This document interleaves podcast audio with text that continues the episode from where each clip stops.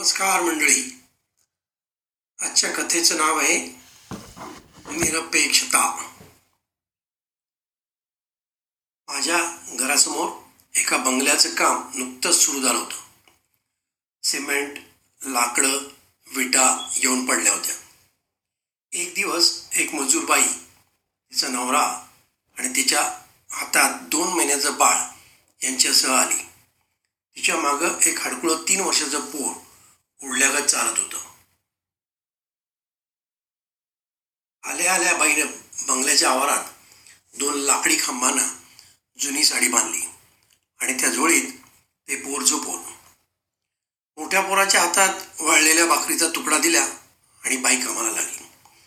जागा साफ करून तिनं नवऱ्याच्या मदतीनं लाकडी खांबावर पत्रे टाकून झोपडी तयार केली.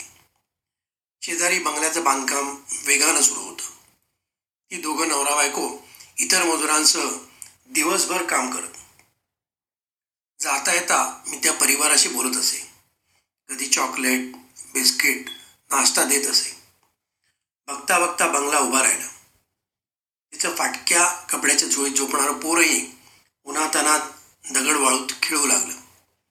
पुढे पावसाळा सुरू झाला तशी तिची रवानगी बंगल्यातल्या अर्धवट बांधलेल्या खोलीत झाली. मी तिला तिच्या नवऱ्याला कधी आरामात बसलेलं बघितलं नाही. बंगला बांधणारा कंत्राटदार दोन चार दिवसात कधीतरी यायचा. मालक तर महिन्यात दोन महिन्याने उगवायचा एरवी ही दोघं दिवस रात्र मेहनत करत. दिवसभर ती मुंगीसारखं सतत काम करत असे. सगळ्यांशी अस्सल मातीशी बांधिलकी होती.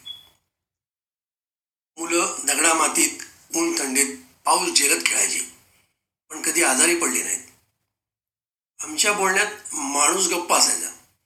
ती मात्र मोठ्या हौशीनं घराच्या बांधकामाविषयी झालेल्या कामाविषयी सांगायची.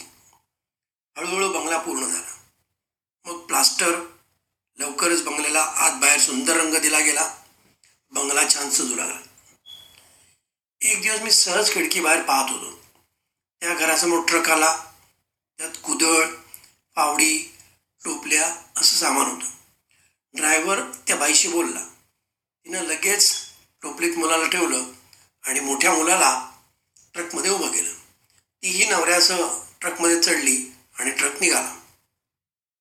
जेव्हा तो ट्रक आमच्या घराजवळून जाऊ लागला तेव्हा मी धावतच जाऊन तो थांबवला. तिच्या डोळ्यात पाणी होतं.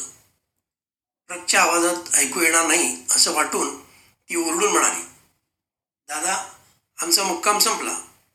येते जी मी. मला तो धक्का होता. मी ओरडूनच विचारलं का हो असे अचानक चाललात तिचं हसून उत्तर आलं. मालकाचा निरोप आलाय. नव्या साईटवरती काम सुरू होणार आहे. आता तिथे बघायला नको का? तिने मायेनं हात हलवला आणि ट्रक दिसेनासा झाला. मी सुन्नच होऊन बघत राहिलो. एखाद्या सुगरण पक्षीनं गवताची एक एक काडी गोळा करून खोपा विणावा तसं तिनं जीव ओतून घर बनवलं होतं. तिला कधी आपलंही घर असावं असं वाटलं नसेल का? कसं यांचं जीवन? याने राब राबून दुसऱ्यांचे एमले उभा राहायचे. उन्हातारात पोरं वाढवायची. आणि घर पूर्ण झाल्यावर सारं सोडून निघून जायचं. जवळजवळ वर्षभर ती बाईच्या घरात राहिली. तिचा संसार फुलला. जे घर तिने इतक्या कष्टाने उभं केलं ते सगळं किती सहज सोडून चालली होती ती. असला मोह नाही लोभ नाही तक्रार नाही. आनंदी चेहऱ्यानं निर्लसपणे तो साधा बोळा जीव निघाला. कुठल्या तरी अज्ञात साईटवर पुन्हा कुणाचं दुसऱ्याचं घर बांधायला.